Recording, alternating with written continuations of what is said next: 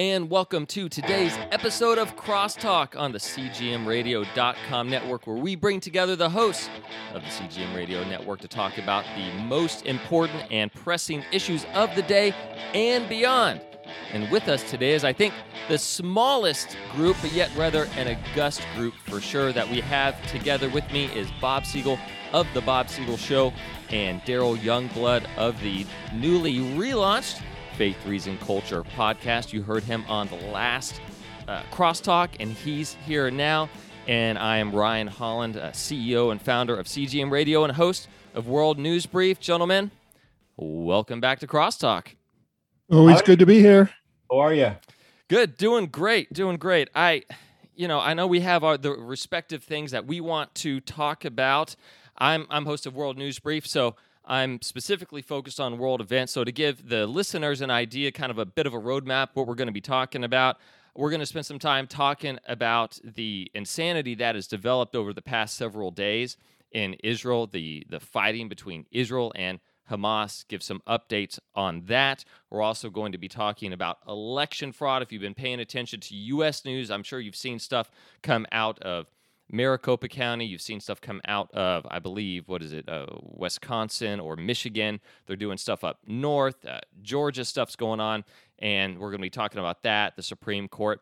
And uh, we're also going to be talking about the problem of evil. We're going to wax philosophical a bit here and just get into how does how is God good when he allows something like the coronavirus to ravage the world. And depending on your view of the coronavirus, if you believe the official number that about 3 million people have died from it, or if you find that number suspect, either way, people have died from it. And we're going to be discussing uh, philosophically and perhaps some theologically as well uh, how God could allow some. If He's so good, why does He allow that kind of suffering that has happened? And then, and even any and all suffering, actually. So we'll get into that.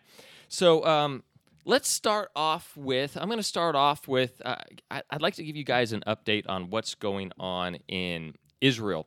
So as you guys might be aware uh, the past few days, we have seen for the very first time, really since 2014, since the uh, Israel Gaza war back then, uh, we've seen some major uh, fighting between Israel and the Palestinians. We're going to, uh, uh, and specifically Hamas down in the Gaza Strip. We're going to get into perhaps why. I'm sure we probably all have a bit of an opinion on that. But there, has been a, a major escalation, and this is from the Jerusalem Post. Uh, three Israelis killed on Tuesday, over 800 rockets fired at Israel since Monday. A bus was struck by a rocket in uh, Holon, south of, of Tel Aviv. And so, uh, and this is going on right now as we record this podcast. Uh, violence is bad and it's not escalating. And not only that, but the more recent, more recent statements from uh, the Israeli officials is that this is not slowing down, gentlemen. This is actually it's this we could see a I believe it was a 50 day war or, right back in 2014, and we could see something like that again. Now the the question from you know that I think about right now is why is this suddenly happen? You know, we ha- well actually before we before we get before we get to that, I, I want to give and, and this might answer it a, a, little bit. We have, I've got two statements here. I've got uh, a statement. I'm going to read the statement from Secretary Secretary of State Antony Blinken, who it's been what, and this is what the the hard left tries to do. The what Marjorie Taylor Greene calls the the jihad squad, the Ilhan Omars, and so forth. Uh, the hard left, what they try to do is they try to make a moral equivalence between Israel's response and Hamas's response. And this statement from uh, Secretary of State Antony Blinken, the only thing he said so far, as of this recording Tuesday night, the only thing he said so far about the on Twitter about this, he said, "I spoke with the uh, Gabi Ashkenazi, the Israel, uh, Israeli foreign minister, today about the ongoing situation in Israel, including rocket fire emanating from the Gaza Strip.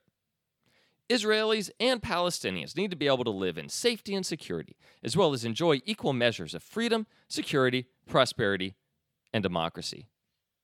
Wow.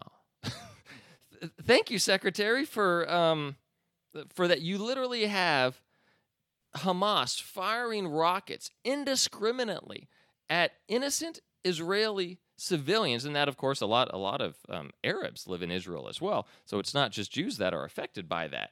And there's this morally equivalent statement, Bob. I'd like to ask you when you when you hear something like that from Secretary Blinken, as you yourself are a, messianic Jew, you've um, you know you you follow what's going on in Israel pretty closely. What, what is what does a statement like that kind of speak to you?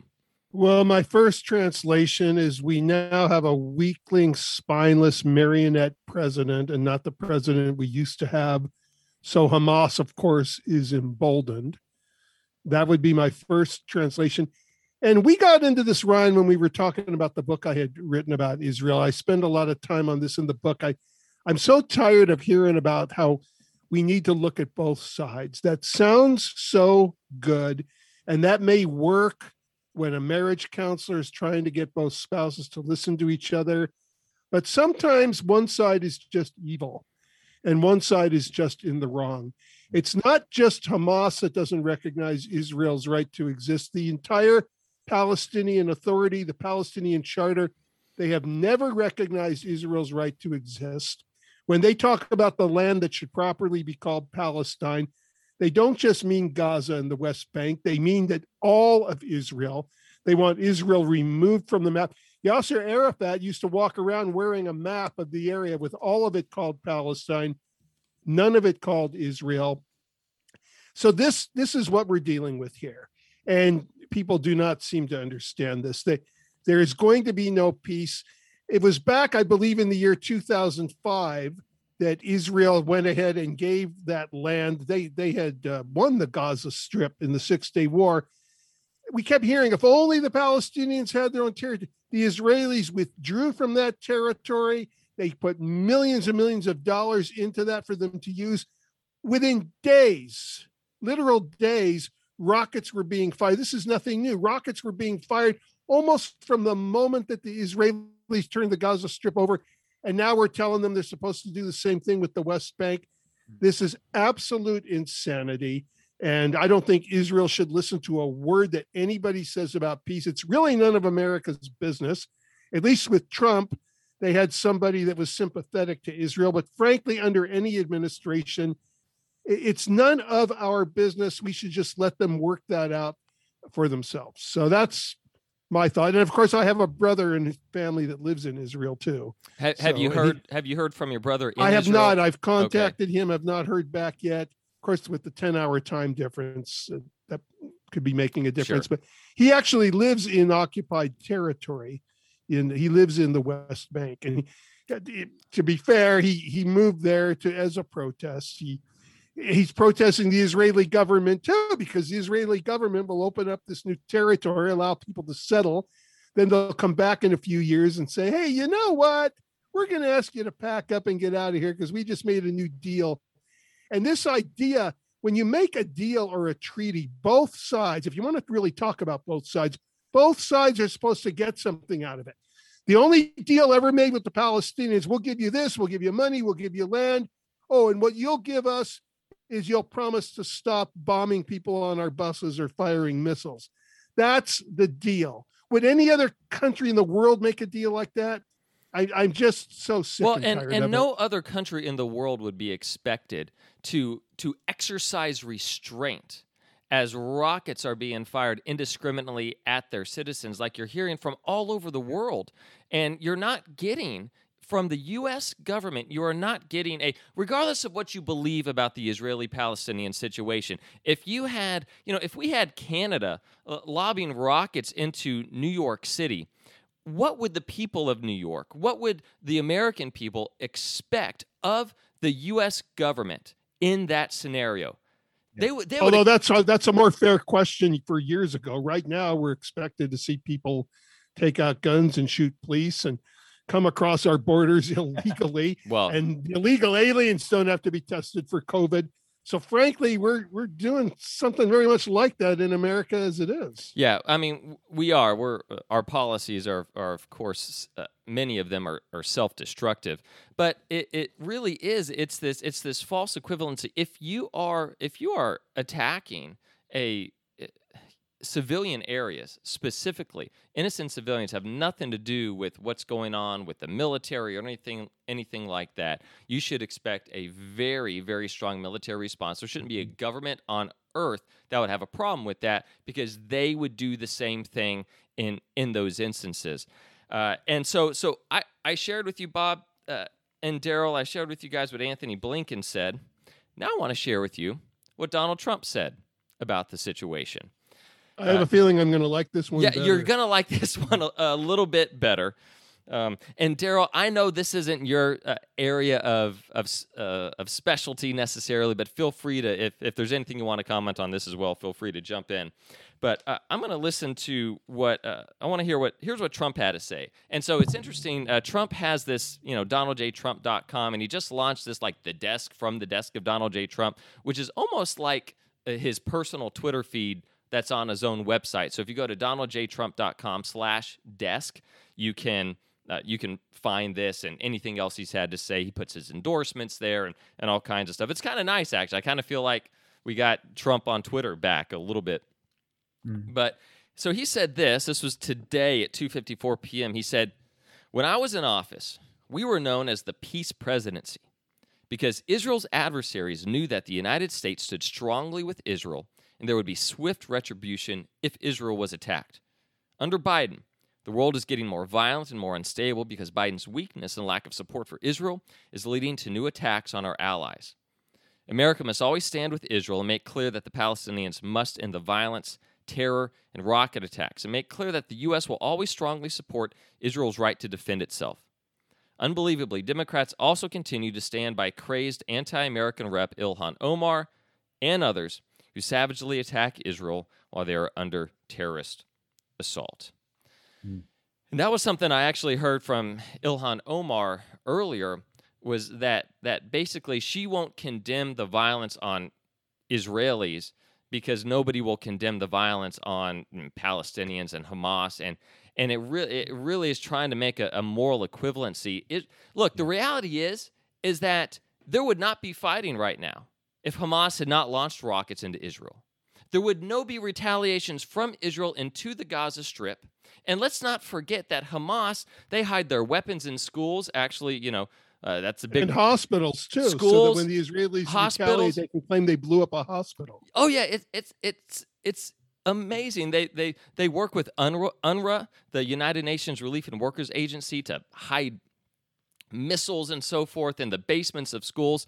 And I mean, we know they're they're anti-Semitic. Their textbooks teach Jew hatred. So, uh, so to make a moral any kind of moral equivalence between these two groups, it's look.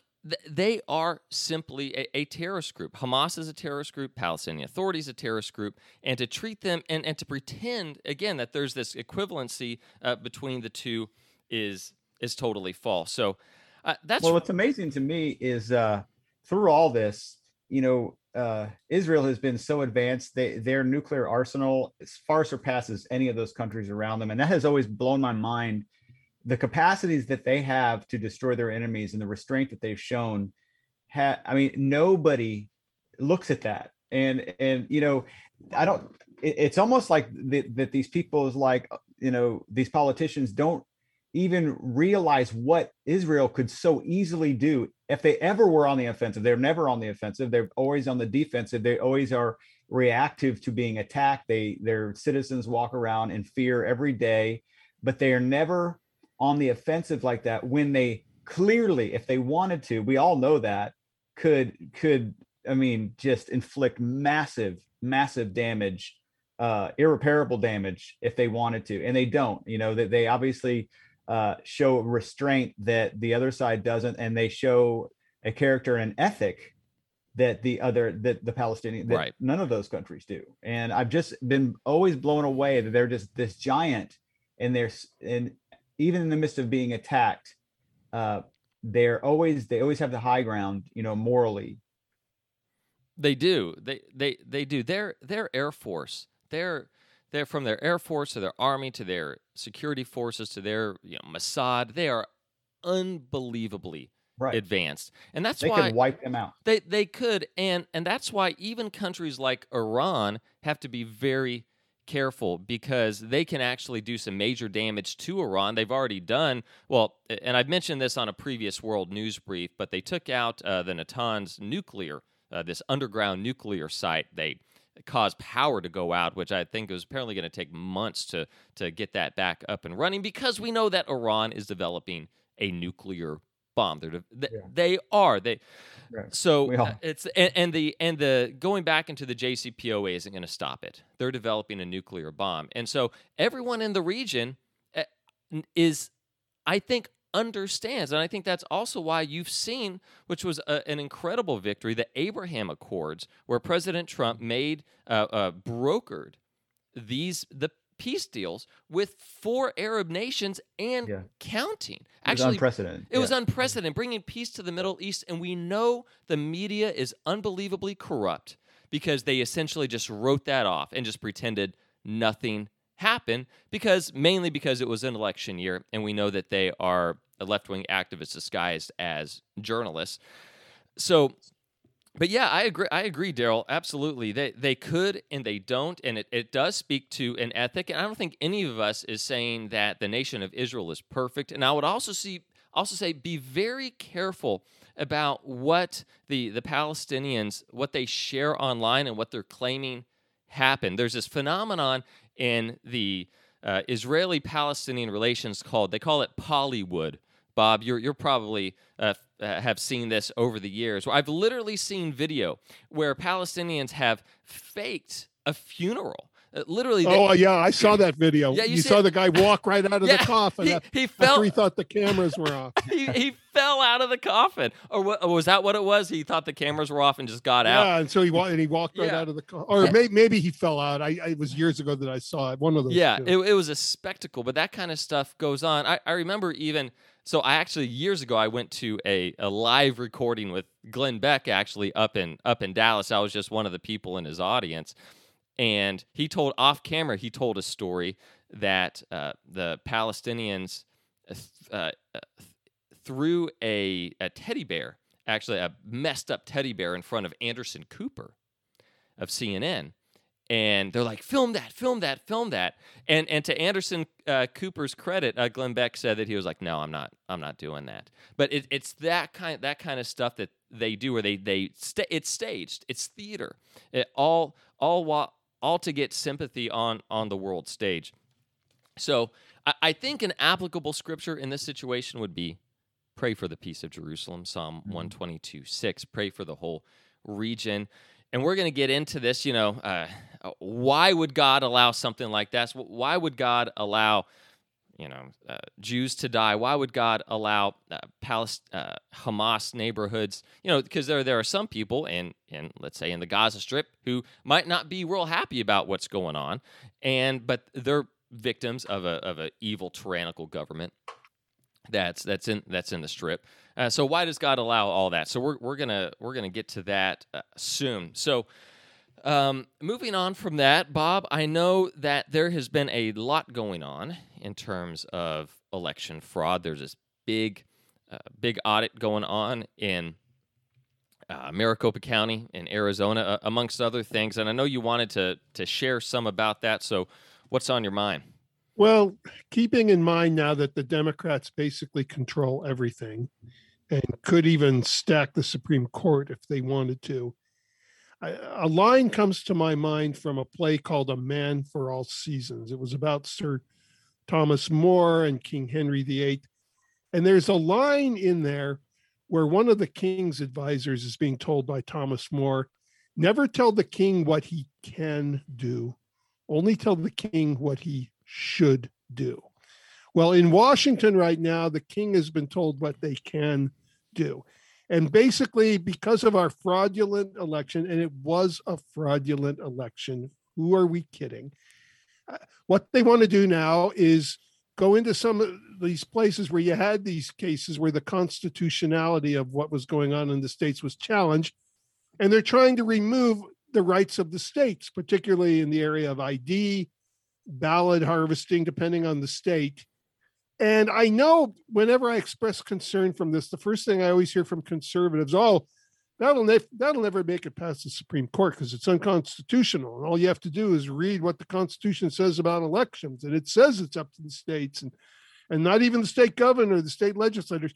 Yeah, that sounds all good, but we have a Supreme Court and a belief in, in the power of the Supreme Court to interpret the Constitution any way they want. If they wanted to come out and say we read in the Constitution that Mars has more rights than the United States of America, people would say, well, it's the Supreme Court. And I know we have mostly conservative justices. How's that working out for us? I feel contempt for most of them, not Alito, not Thomas, but everyone was excited over Amy Coney Barrett. And look what we went through to get Kavanaugh through. And when they get there, they start drinking the Kool Aid the conservatives who claim they're, they're really not even claiming they're going to be conservative. They're claiming they're going to go by literal reading, by forefathers' intent, but they tend to go more and more and more to the left. And yeah, occasionally they make a good decision, but I'm not really confident that what the Democrats are trying to do uh, won't just get through the Supreme Court. So I'm I'm very concerned about whether we're ever again going to have another fair election. Everybody in California here is excited because of the recall election against Governor Newsom. And a lot of people, Democrats and Republicans alike, Democrats are waking up. They're tired of this guy, but all that means is it's going to get to the ballot box. But who's going to be fixing and controlling the election? Sacramento. So I'm waiting for the people from Sacramento to say, well, it was touch and go for a while, but the people of California have spoken and chosen to keep their esteemed governor. We're just by the thinnest thread, if even that. We, we are no longer the United States of America.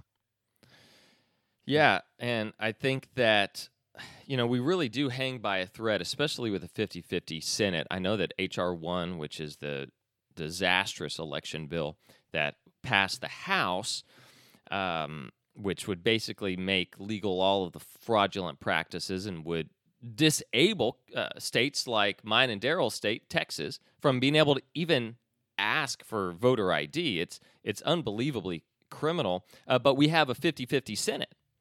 And and we always hear, oh well, Joe Joe Manchin won't go along. Joe, Joe Manchin loves the spotlight and he loves the power, but usually at the end of the day, after making a lot of noise, he just goes and sides with the Democrats anyway. Yeah. Now, the one thing that I've seen, and, I just saw this, it apparently he's holding strong on the filibuster. And if and if he of not getting rid of the filibuster, and if he if he keeps that stance, now that's a big if.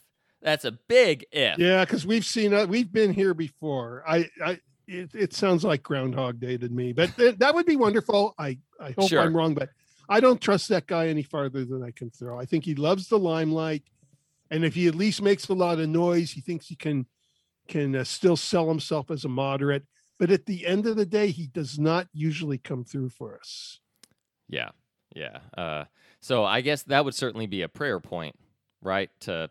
Yeah, yeah, yeah, boy. I, I hope I'm wrong about everything I've said tonight. Yeah, believe yeah, me. Yeah, me too. I, will happily go out to dinner and eat the crow. Yeah, well, you know, it, it is interesting because there I know that there is quite a bit of activity going on with the uh, with election fraud, especially following Patrick Byrne, who's the former CEO of Overstock. I mean, he's putting stuff out all the time. A lot of it is very positive and and very good, but I agree. It's we're we're hanging by a thread right now, and if we don't get the election fraud fixed, then I, I agree. I don't think we're going to have free and fair elections. Yeah, I keep hearing of all this hope. Just wait till 2022. Wait no. till 20. So what are you talking about?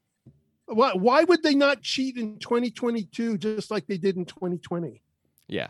Uh, they very well, they very well, I believe, will try. Now, if again, I'm looking at all of the swing states. I'm looking at Georgia, Arizona, the other swing states, and if they can, if they will actually do something to to tighten their election laws and and give the power back to the state legislatures, then we could then we could see some some victory. But Uh, and we need a few states to say no to the federal government. They don't have any trouble doing that when they want to declare themselves a sanctuary state.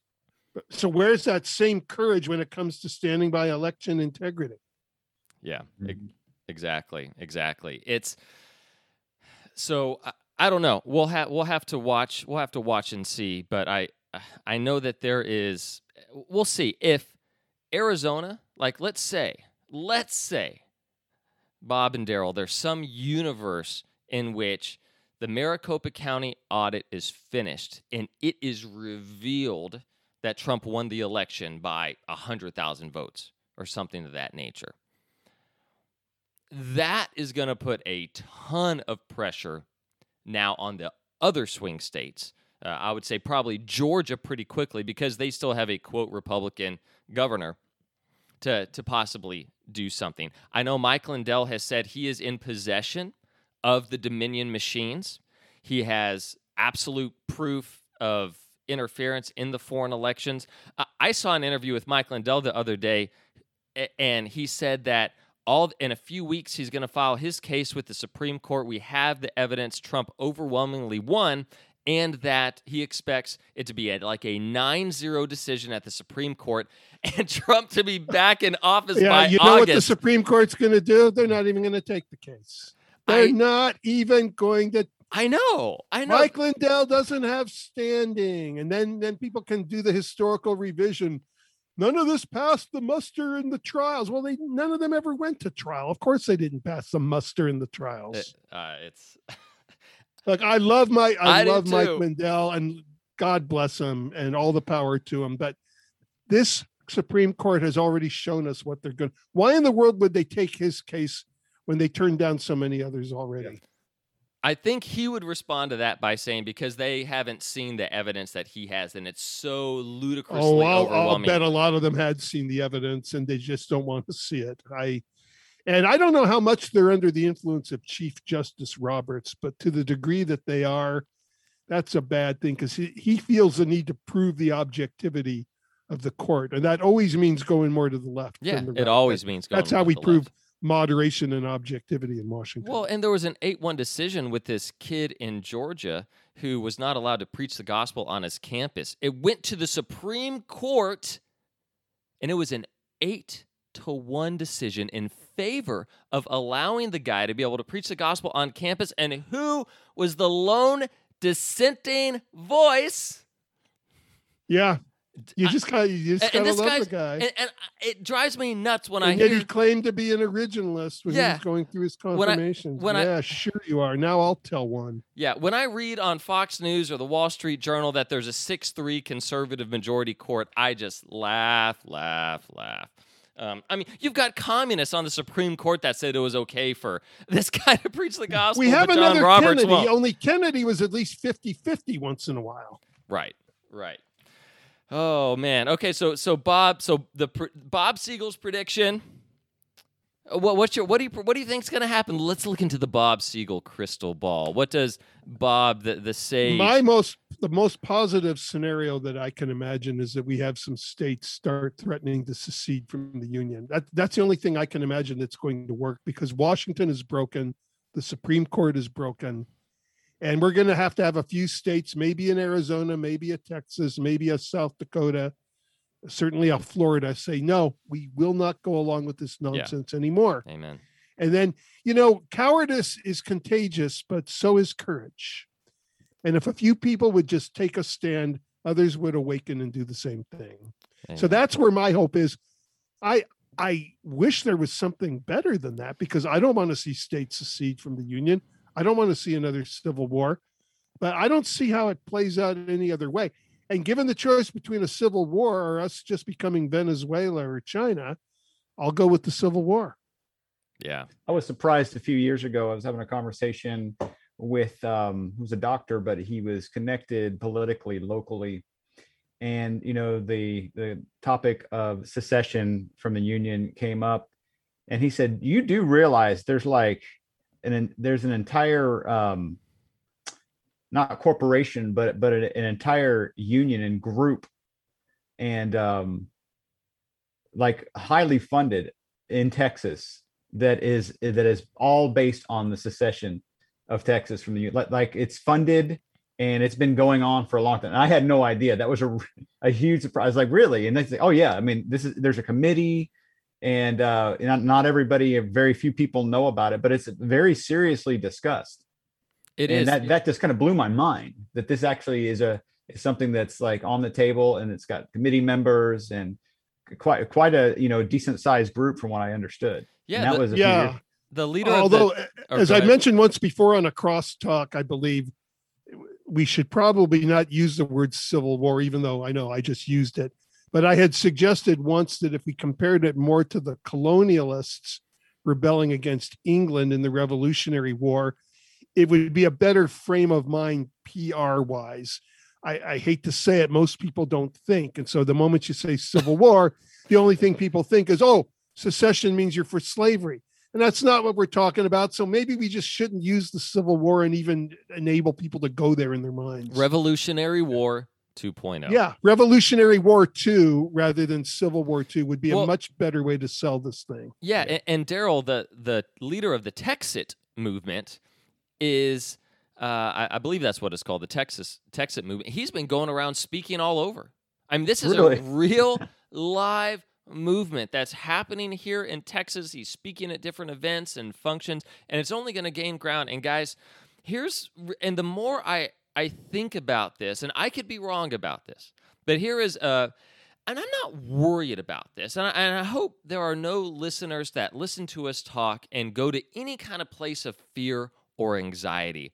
If there's Right. one thing that God has taught me through all of this is that we can trust him that that you know we don't ultimately know everything that's that's going to happen but we know he works all things together for the good to those who love God to those who are called according to his purpose. So if if you've never come into a personal relationship with Jesus Christ I highly recommend you doing so and you can read through the gospel message on our website. It's just go to cgmradio.com and click on great news in the toolbar in the middle and, and it takes you through just a few minute read takes you through the gospel. Uh, if you know if you do have anxiety or, or fear and anything and so forth uh, uh, he he's not only the solution to the forgiveness of our sins and salvation uh, from hell and entering into his kingdom, but also he he grants us great peace on this on the earth. You know, Jesus said, "In this world you have trouble, but but take courage. I have overcome the world." So I want I, I wanted to kind of predicate what I'm about to say with that because I I don't, and I know Bob and Daryl don't, or any of the CGM CGM hosts. We're not going around walking around in fear and anxiety and getting extra gray hairs or whatever because because of what's going on today. Um, we we can trust God, and we know the safest place to be is in the will of God to to to follow Him, trust Him, follow Him. But guys, I don't see, I do not see Kamala Harris stepping down from power in 2024. Uh, I mean, I, assuming that Joe Biden will, I'm assuming Joe Biden will retire before 2024. I don't see her doing that. And what we've seen going on in the the wokeism of the military, all the top brass are are on the left, from what I understand. I believe what's going to happen in 2024 is we're going to have uh, an election. Uh, Donald Trump is going to win so overwhelmingly on election night that it's Uh, I don't know. It's quite possible that we like could he won overwhelmingly on election night in 2020. yes, yeah. Well, he would, or, or, at least sign off and say they're going to continue counting in the morning. Yeah, exactly. Yeah. Well, I think it's even possible either that or it's possible that Donald Trump will actually be declared the winner on that night.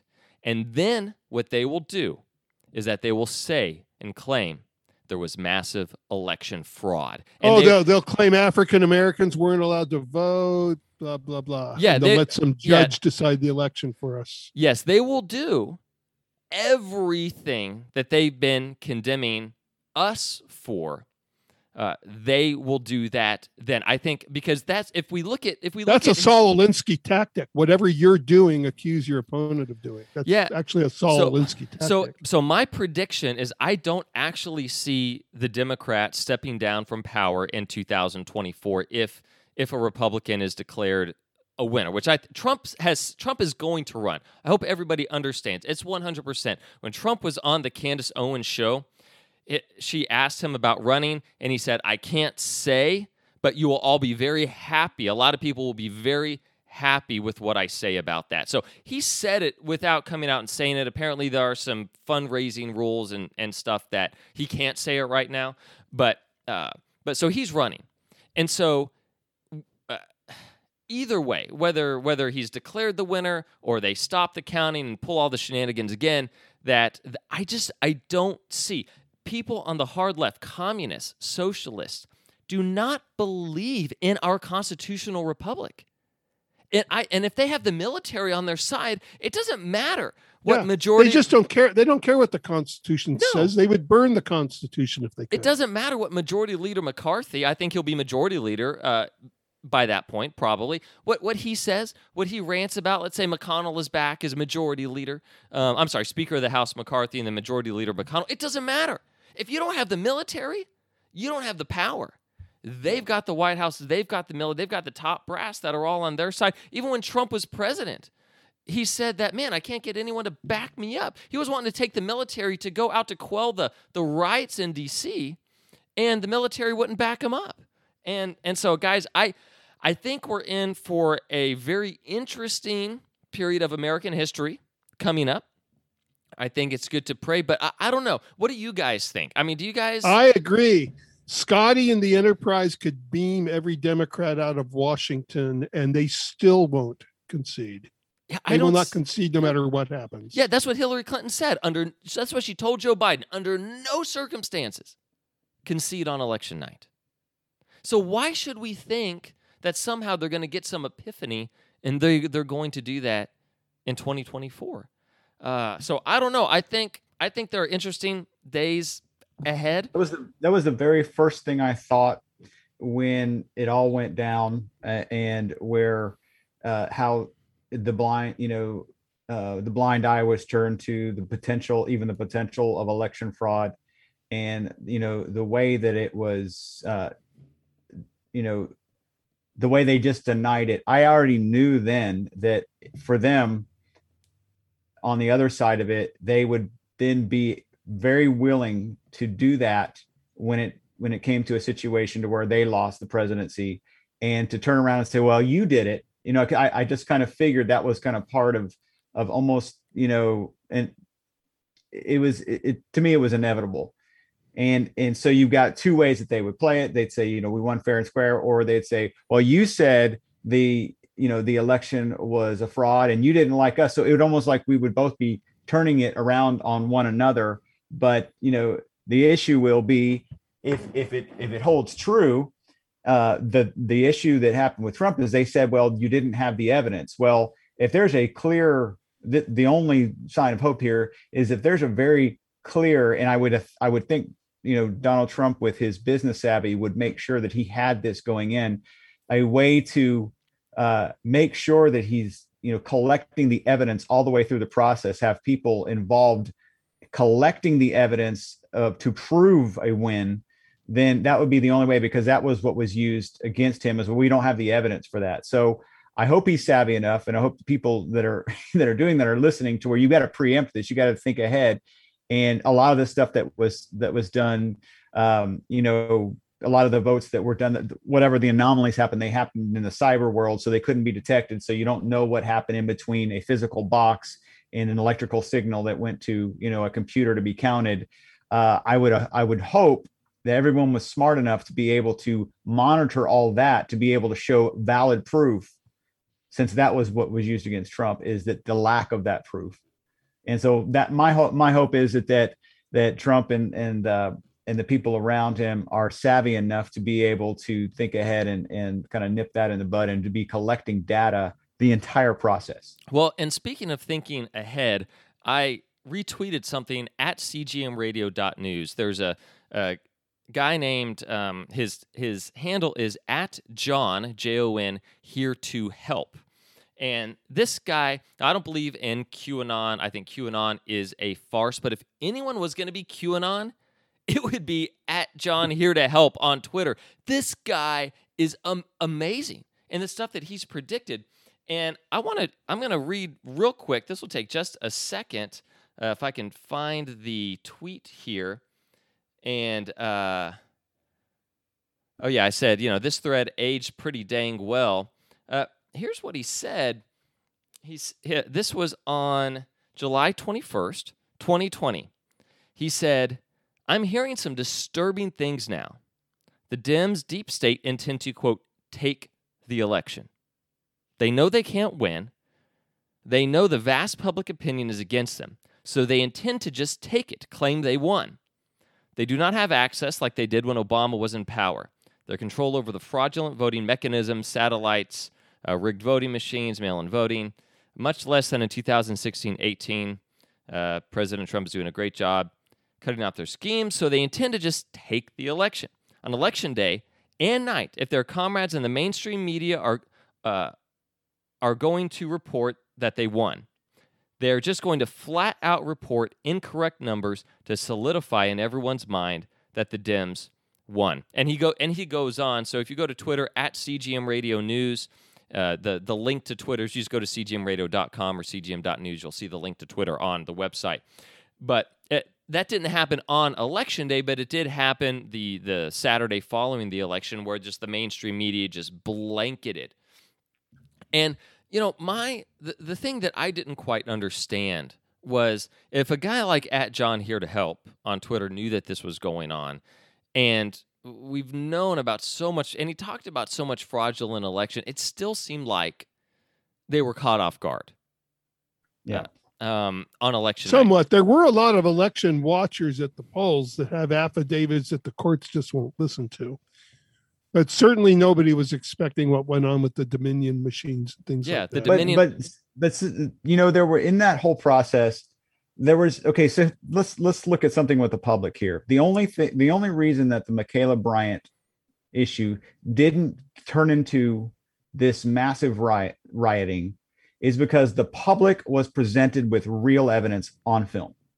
And and and it really is. We all know that. This could have been the worst i mean this could have been far worse than um you know than any of the other oh yeah, I mean, you know, just the way it came out, the way it was presented. Uh, but what was presented immediately to the public, not to the politicians, not to the people pushing this, not to the BLM people, was the public was immediately able to see the evidence. My whole point with that is through this election, that that kind of information is gathered across. If you have a state that is notoriously voting this way, that is monitored, whether it's a third party to where real data can be presented the night where you get the people and, and uh, to me again Ma'Khia Bryant thing showed that the people will be okay with flat out visible video evidence you know presented to them. And to me that's that would be one way because if there's a wag the dog scenario in our world right now where the government operates uh, at least in the biden situation based on the fear of what the people will do what the masses will do. And we all know that's kind of what happened that's that in, some of the some of the um, convictions are either overturned or you know wrongfully enforced because of fear and whether we ever know the facts or not we do know that that goes on. We've heard we've heard the the um, you know some of the um, narratives about well this would be far greater it's a far greater good if we don't have mass rioting so we better do this. And we all know that takes place whether we have seen it or seen verifiable proof. Well to me the same thing applies here. If you get immediately if if trump and and uh, his people are smart enough to be able to physically you know have proof i think from from now they need to start that process to where if there is frauds you stay ahead of that you stay in front of that and i think he's the guy to do that yeah. No, I, I agree. I see. This is why it's good to have a an, a an apologist who does not normally do political commentary. Kind of jump in and do some political commentary. So great. uh, no, I think that I think Leave it that, to an apologist to talk about the evidence. Yeah, that's right. That's right. A- absolutely. So, why don't we, speaking of apologetics and speaking of evidence, why don't we transition over into some apologetics? And, and Bob, unless there was anything anything else you wanted to say on the election fraud. No, no, I'm Okay. good. Okay, cool. Well, Daryl, I know you wanted to talk uh, some about the the problem of evil and specifically related to COVID. So, what were you wanting to share with the CGM audience? Well, you know, when it when kind of when we talked about what what is something that's on my mind, well, I always usually speak of things that I'm seeing uh, in my personal experience, and and I think uh, Melissa also mentioned this when we were talking about kind of hot topics that were going on in the world of Christianity today. Um, you know, from everything from what happened with Ravi Zacharias to you know for the apologetics world, and then COVID, and then just you know just the kind of feel in um, in America, especially in 2012, there's a lot of bad that happened to a lot of people. Uh, there are a lot of people who lost not only their lives and the lives of loved ones, but they they lost, you know, their um, their financial status. They, you know, uh, some went bankrupt. Worlds were completely turned upside down for people, and so in response to that, what I, you know, with what I do, talking to a lot of people, I saw this wave of the resurgence. You know, you always hear uh, different objections to God, but I saw this wave, as Melissa did, of more people saying, "Why would God allow this? Why why would this happen?" Now, you know, truthfully, there's there's atrocities that have always gone on that have always raised that question. But when you have something, you know, that's so profound, uh, such as COVID nineteen, uh, it always brings that to the surface, as it did in 9 11 and so, you know, in the, the, in this season, here we are, we're facing this, and there's a lot of people with this question, and and you know, uh, the that topic is just at the top of the list right now.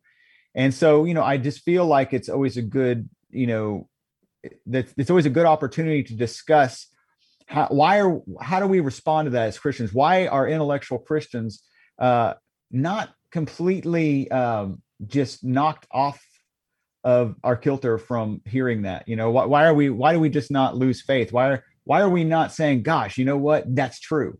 And um, contrary to the belief that christians just ignore that and that that you can in order to be a christian and face uh, tough questions uh, tough logical questions and tough theological questions and um, seemingly logical contradictions in our belief uh, how do Christians uh, handle that? And and contrary to what we're told in the narrative, especially from the leftist and, and more liberal side, uh, we don't just ignore it. We don't just say have faith. We don't just pretend that well we just don't know God's a mysterious God. And there's a lot of Christians that do that. That say, you know, we we just will never understand God. And I know it's you know it's bad, but just have faith. Of course we do that. Of course Jesus asked us to have faith but what I always like to present to people is no, there is a there is a uh, critical thinking involved. There's a logic that you can apply to this problem, which is the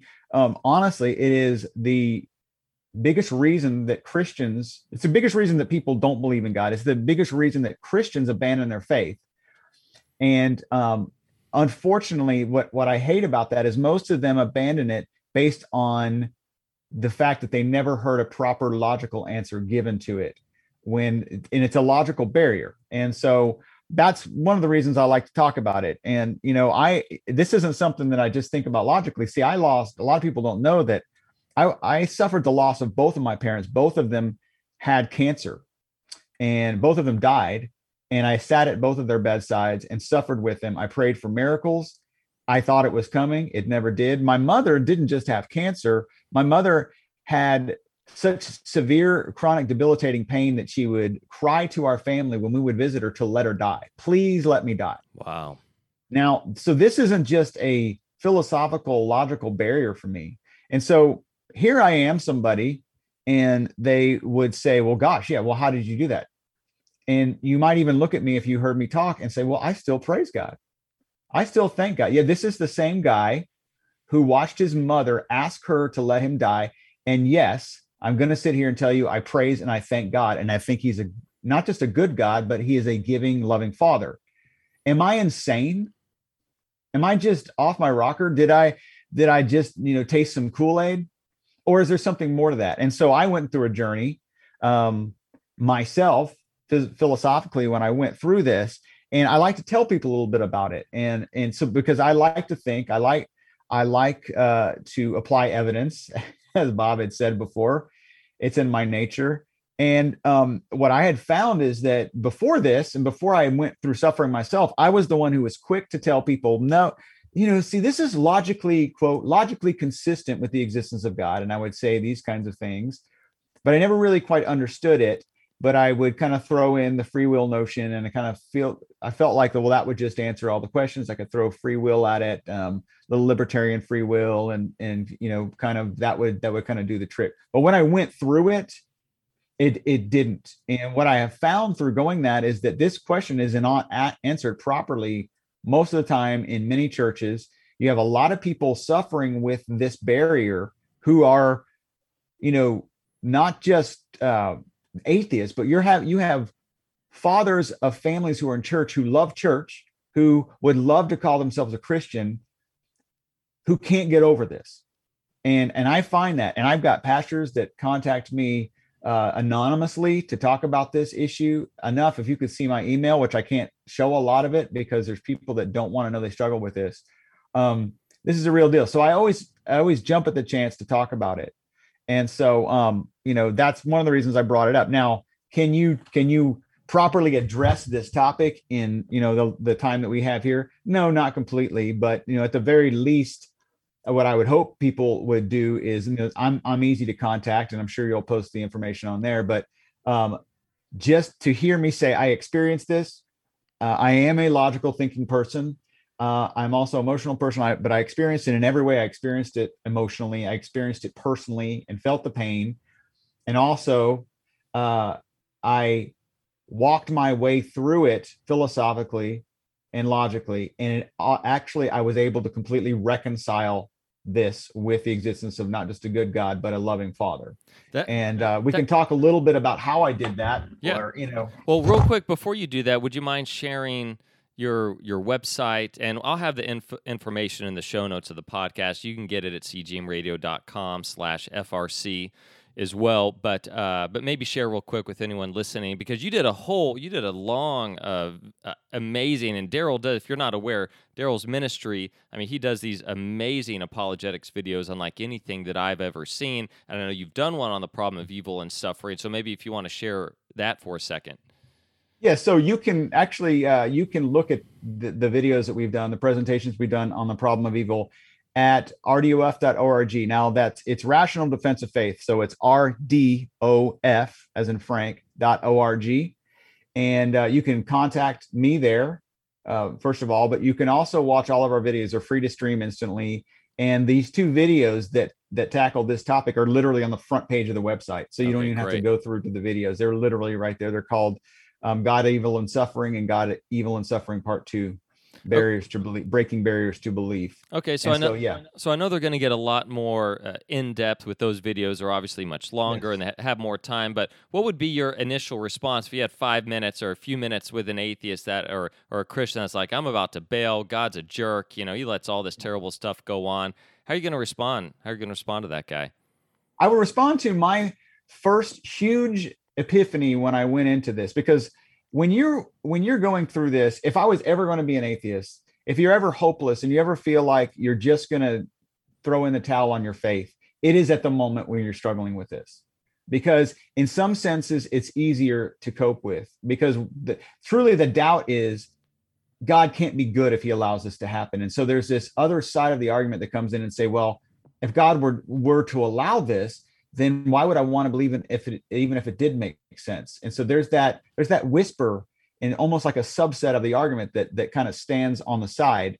And so, you know, when I went into this, I if I were ever going to be able to accept an atheistic worldview, it would have been at that time. So what I did is I read everything.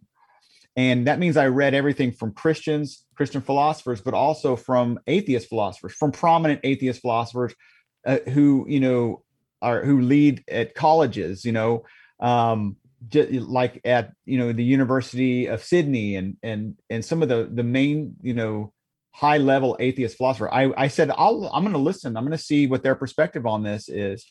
And the first thing that stood out to me and what I would tell an atheist is that do you realize that that atheists that that predominant um, leading atheist philosophers do not think this is a good argument against God. Wow. And that blew my wow. mind. That's the first thing I found out when I went and I, I, was looking for from when I look at J.L. Mackie, he's a famous atheist. And if anybody's going to find the checkmate on the existence of God, it's going to be J.L. Mackie. He's a professor of philosophy at the University of Sydney. And he flat out says this problem of evil does, doesn't show, does not show that the central doctrines of theism are logically inconsistent with one another. That blew my mind. I mean, this is an atheist, right? I mean, William Rowe, who's a everybody knows this guy. He again would be very ready to, you know, levy an argument against a theologian that he thought would work. But he says that no one's established that this is a that the existence of evil is logically inconsistent with God. And so this, when I was going through my journey, this blew my mind.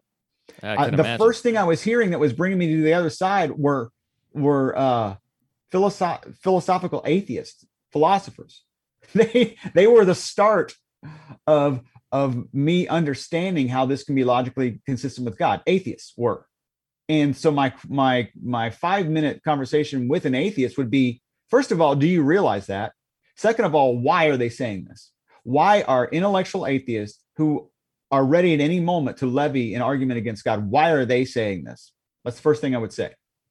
And then I would go into why they do and and their words to tell you why they don't think this is an, a good argument against God.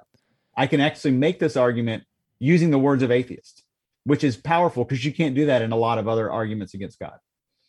Wow, no, you can't. You really I, I imagine so i know you've had conversations with, like this with atheists and yes what is the look on their what, what are the looks on their faces when you when you tell them this? I can imagine that their jaws probably you know hit below the the surface of the earth here.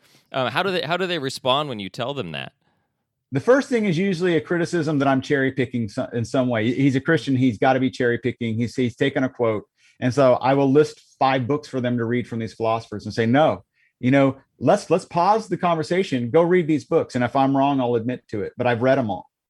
And uh you know uh that would be the first reaction is that i'm cherry picking. The other is i didn't know that. I will i want to go check this out for myself. Ne- never is there oh really? Sure. It just it just isn't just it usually isn't the way it works. I mean sometimes it is but um but what's good about that conversation usually is that it leads into the question like i asked why would these guys say this? Well, what is it that's making them say this isn't a good argument? And then that actually leads into a more meaningful conversation of of applying logic. Very cool. Uh, bob i know you are you were an evangelist uh, you still are an evangelist but you were evangelist by trade for decades on college campuses around around the country uh, you've done formal debates with some of the top atheists. What has been what? What's your uh, you know, I, am sure you heard this once or twice, right? And how, yeah. how did you well, deal with this I question? agree. It's top of the list of concerns. The other one, interestingly enough, is why would a loving God send people to hell? Yep. And what I find fascinating is those two concerns completely contradict themselves because mm. they're talking about why God wouldn't interfere with human evil, which causes suffering. And then they reject to a doctrine which says, well, as a matter of fact, there's going to be a judgment day and God is going to interfere with it.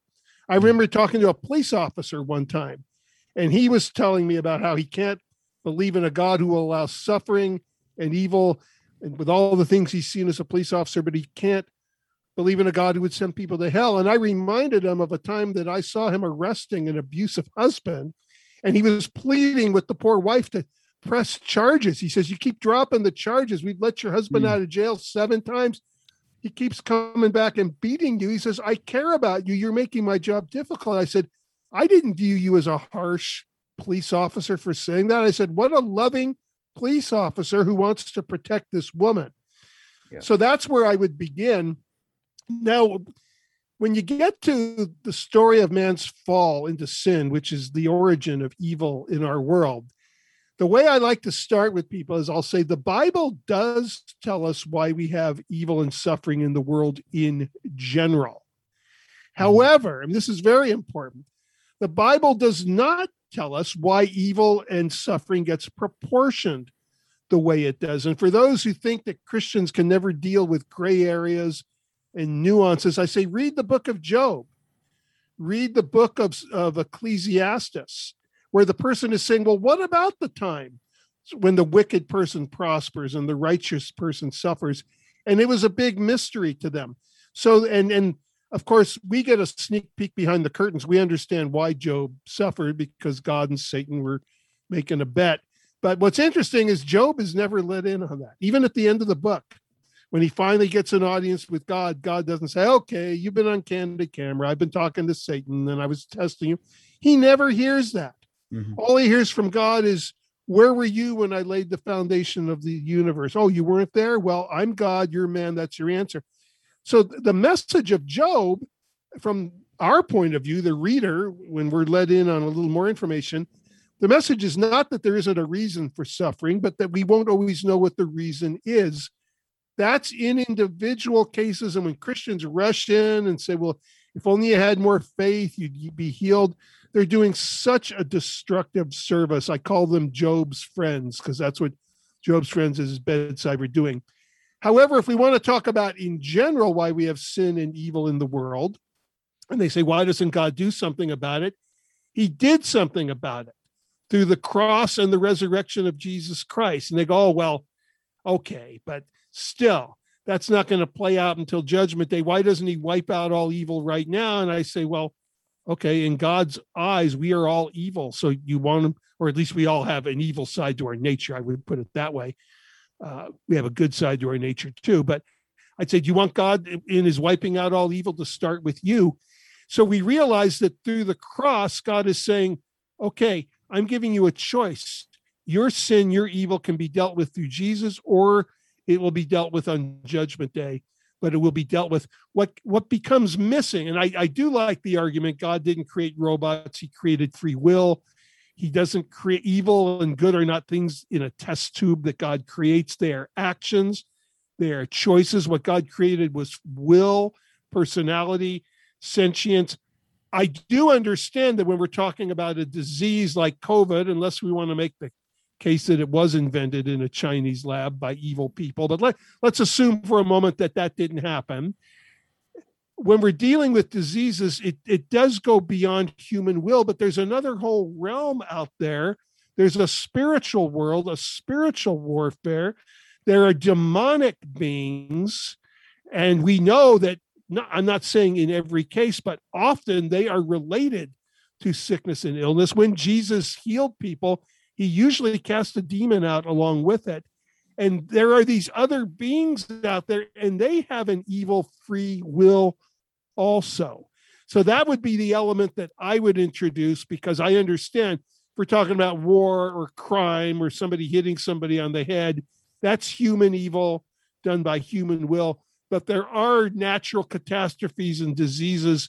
And at that point, we have to get into the source of the spiritual warfare. But again, I would say a lot of abundant teaching in the Bible about why we have sin and evil in general, but Christians need to be very careful and not make the mistake of trying to go and explain on an individual basis why it's proportioned the way it is. If somebody's suffering, they're already suffering enough without us sitting them down trying to tell them what God's trying to teach them and and why it's happening. Right. And that's think, exactly what the book of Job was trying to tell us. I think you need I think what's important to add to that with people is is when you have someone who doesn't take the Bible as so when you're talking to an atheist, using any kind of an example from the Bible can make it logically consistent within the confines of a belief to be a believer in that belief and to to be able to say well this is the teachings and so they're consistent but there's another side of that to where pure logic without affiliation to religion or belief whatsoever pure logic also supports this. And that is that the idea that everyone would agree eh, whether you're a christian or whether you don't believe in anything that of all the greatest of all ethics it would be love. If we could choose something that we would say is the greatest of all things in the world the, the greatest of all goods I mean, I don't care who you are, you're going to say that it's love. You're going to say when you look at someone who chooses to love someone, elevating another one's needs above yourself is a, the greatest of all good. Well, you can f- completely get in. And this to me is why free will stops at a level. But when you look at from the Christian perspective, God's greatest commandments are for us to love for us to love one another, for us to love him with all of our heart. So immediately when you throw logic into that and you understand what it is to love, what it takes to love. Love can simply be defined as that those involved had to be able to choose and had to be able to have chosen otherwise. If you could not have chosen otherwise, you cannot have love. And so, just as someone like C.S. Lewis or Alvin Plantinga would say, this is immediately, if you want to have a world with love, which is the greatest of all ethics, then logically, being logically consistent, you'd have to say, then you have to be able, a person has to be able to have chosen otherwise. You have to be able to have chose, chosen otherwise. Otherwise, love could not exist and other things could not have existed. And so that's why I like to take the libertarian free will a step farther and, and actually lock it onto God's greatest, greatest commandment, which is for us to love. So he's commanding us to do something that he has to give us the capacity to do logically because he's a God that follows laws of logic, at least in our three dimensional human domain.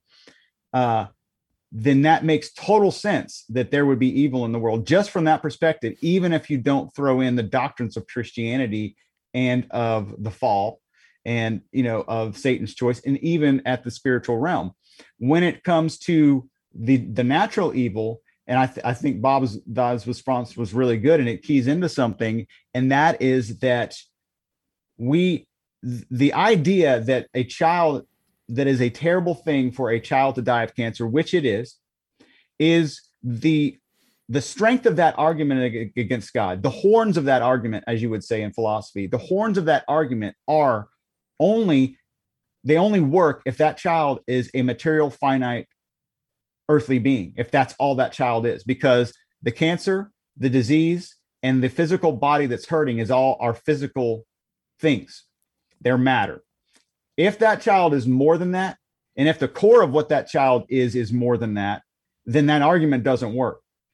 If the child's existence is bound to earthly time, meaning if the child's existence could have been 70 years, but it was cut short to four years, that only works if that is the measure of time that you use for the argument. But if that child is an eternal being, that argument does not work in that capacity either. It doesn't work temporally, right?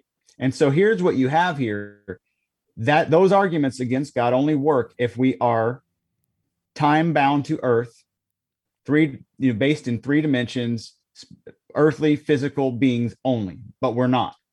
And that's the, the, a primary teaching of Christianity is that we are not at the core, we are spiritual beings. The best way I've heard it said is that we are not spirit, we are not earthly beings having a spiritual experience. We are spiritual beings having a brief earthly experience. That's who we are. That is the way to look at the problem of what we would call natural evil. And those arguments against God only work if we are only natural, but we are not only natural, we're supernatural. And that is a core belief. And so it, it falls short. Also, there's a lot of inconsistencies that people do when they go into this to levy these arguments against hey, God. Uh, hey, Daryl. Hey, Daryl. Yeah. Uh, before you jump into that, I know Bob has to run. Um, he's got to uh, get on another meeting, so we're going to let Bob go, and then uh, we'll wrap it up here. Yeah, Daryl. So yeah, Bob, let me just add add one thing to Daryl. Uh, what Daryl was saying quickly. I was uh, doing an open forum out at Oregon State University a number of years ago, and one of the it was a kind of a free for all, ask your questions. One person was having real problems with Old Testament wars because regardless of the reason of the wars, there were children that would die as, as innocent casualties. So I mentioned, well, those children would be taken into heaven and be with God. It would almost be like a foster parent rescuing them from an abusive father. He goes, Oh, that old cop out argument about heaven. I said, Well, look, if you don't believe what the Bible says about the afterlife, then you can't alter the premise of your argument and assume Absolutely. hypothetically that the Bible is correct when it's saying that God commanded Yeah. the Israelites to go to war. Hey, man. If Absolutely. we're arguing within the Bible, Right. let's stay within the Bible. I If say you want to exact talk thing. about the Bible in another context and move out of the Bible, then how do you even know that God existed and told them to go to war? So pe- people altering the premise of the argument and getting away with it far too often is really key in this. Well, it, it- this is the way I say it. If you're going to bring what God says, what the Bible says into an argument, then you have to accept all of what it says. You don't Exactly. just get cherry pick. Exactly. And and that's exact. I say that all the time, and I love I love that because it's, it's so important. Once you've entered in, once you've entered in the Bible as evidence to, to make your your argument, then we have to look at all the Bible. We have to look at all of what it says. so I love it. Amen. Yes. Yeah. Well, well, Bob, uh, I know you you have to run, right? Yeah, Or- well, hey, great stuff. Uh, love what both of you are saying, and please feel free to go on just as long as you want Okay. without me. You're, you guys are hot, so keep it Hey, going. no, all th- this has been a Thanks, this has been such a fun show. So thank you, Bob. Thank you for uh, joining you're us. on- welcome. on okay, God bless both of you. All right, You thanks. too, Bob. Well, So- truthfully, truthfully, uh, Ryan, we could talk about this for. I mean, there's a reason that I have two hour and a half events on this Yeah. subject. So Now, before you know, before uh, I, it- I, it- I rudely- the weeds on it. I rudely interrupted you a few a few minutes ago to get to get Bob in because he had to go. You're about maybe we can finish off because I think you were about to talk about some some inconsistencies or yes, um, so if maybe you want to expound on that a little bit and then we can we can wrap it up. It just goes. It goes a little bit to kind of almost what I was saying to Bob about the Bible. So uh, it, it's being consistent with your argument. If your argument is the bad in the world is evidence against God for being good, any any time in logic that you're going to do that, then what do you have to consider also? Once you've brought the bad in, you, have to gotta- bring in the good That's right. and and so because what you're saying is the bad in the world that has happened in proportion to the good that you think there should be is evidence against god well that also means that the good that is in the world has somewhere that it points as well. And you know i had i had a, a an event and what i did is i created you know because essentially what you're saying is that if god does exist he's a terrible god and and a terrible god wouldn't exist. So if god does exist he's a bad evil god. And your basis for saying that is you're using the evil in the world as evidence to support that. Well okay the problem so what i did is i created the hypothetical evil god named czar That's and right. so what we did is I looked at facts about happiness, human happiness with people, how many times a, a, day people all over the world smile, how much pleasure the body has versus pain um, from a statistical level of you know the average of 80 years of life. The end of the day, we are very happy, very pleasurable people. And so if you use that argument, it fails because when you actually do the measurements of happiness and life across the entire population of the world, we're a very happy world. And so if you go down that road to argue against God, it's a failing argument because of the fact that once you enter in the bad, you have to enter in the good as evidence what of what it supports. Does that make sense? Th- that makes perfect sense. And I remember Yeah. when a good friend of mine pointed out pointed that out to me a few years ago. This was before you and I had met.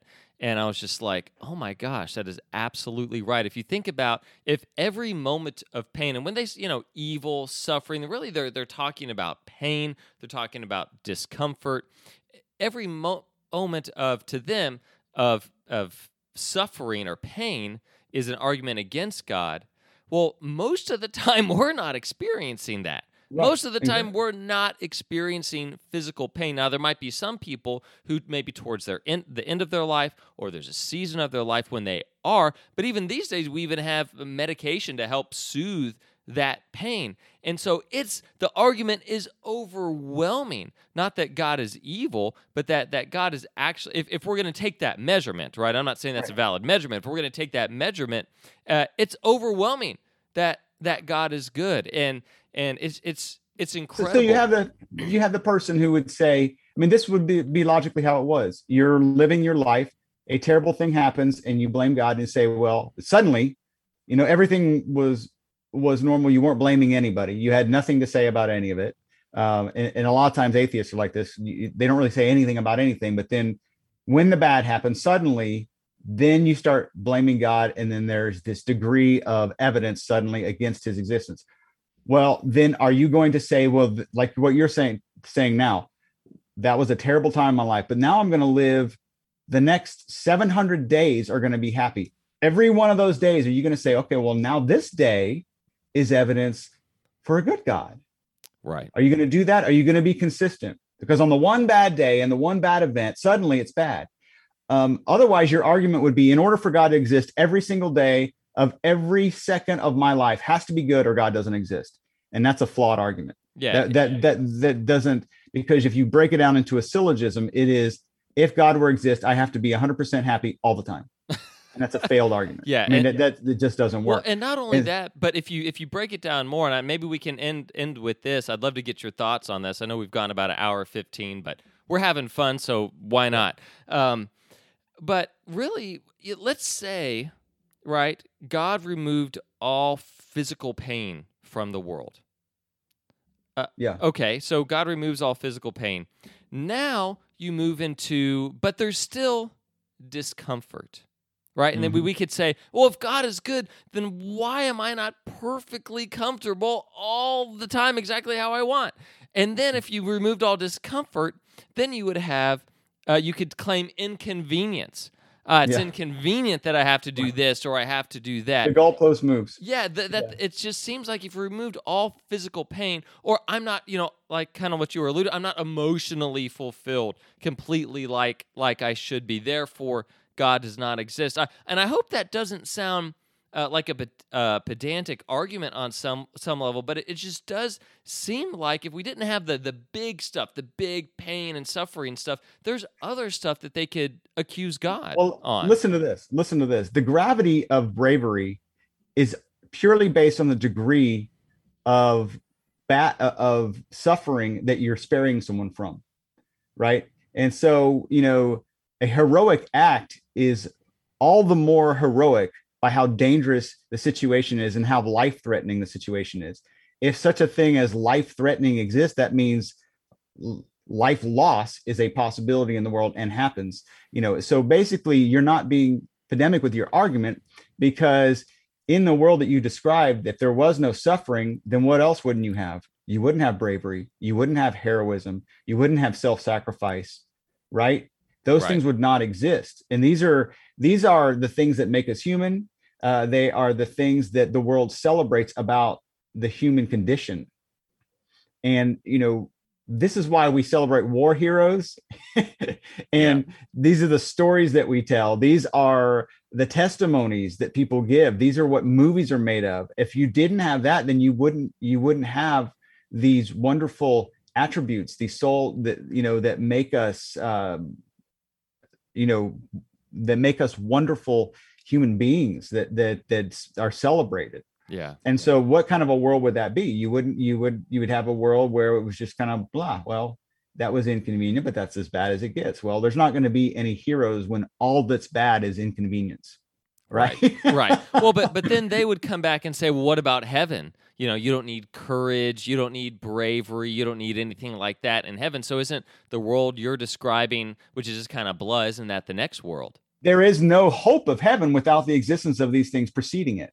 You know, our hope in heaven is is based because of the world we live in. That is the great joy, you know, to look forward to that, right? Right. There still would not be any joy in that if we didn't have the existence. And we, the best way I say it is that a fish a fish is wet, we all know it, but a fish does not know that he is wet ever, even though we can know it about him until the moment he's removed from the water at the moment a fish is removed from the water, then suddenly he experiences dryness and he knows and appreciates what it is to be wet. A world that has no dryness is a world where wetness does not exist. It's the same kind of thing. And so if heaven were the ultimate wetness for a fish, you know, because fish just love to be wet, well, there's no appreciative or there's no forward looking or excitement about the prospect of a wet world if there's no such thing as dryness. And so that's the hope we have from living in this earthly world with the pains in it that there is such a thing as heaven. How would we ever appreciate it if we didn't come from this world to that world? Amen. Amen. There you go. Well, we've gone long, but I think it was okay because this was an incredibly important conversation to have and continue to have. So hopefully you guys hung out with us through the through the political and, and the news and got to the, the the most important stuff, which I think the past 45 minutes or so of talking about the problem of evil. Uh, so uh, thanks again to Bob Siegel for joining us, and also uh, Daryl Youngblood of RDOF and uh, Faith, Reason, Culture podcast here on the CGM Radio Network. Uh, Daryl, thanks for joining us on Crosstalk. Love to be here. Thank you, Ryan. Thank you. All right, guys. Well, that will do it for this episode of Crosstalk. Again, make sure to find us online, cgmradio.com. You can subscribe to our shows there, and also make sure to you can keep up with our shows, keep up with the news of the day at our news aggregator, cgm.news, and you can also email us, crosstalk at cgmradio.com. Crosstalk at cgmradio.com. God bless. We'll see you next time.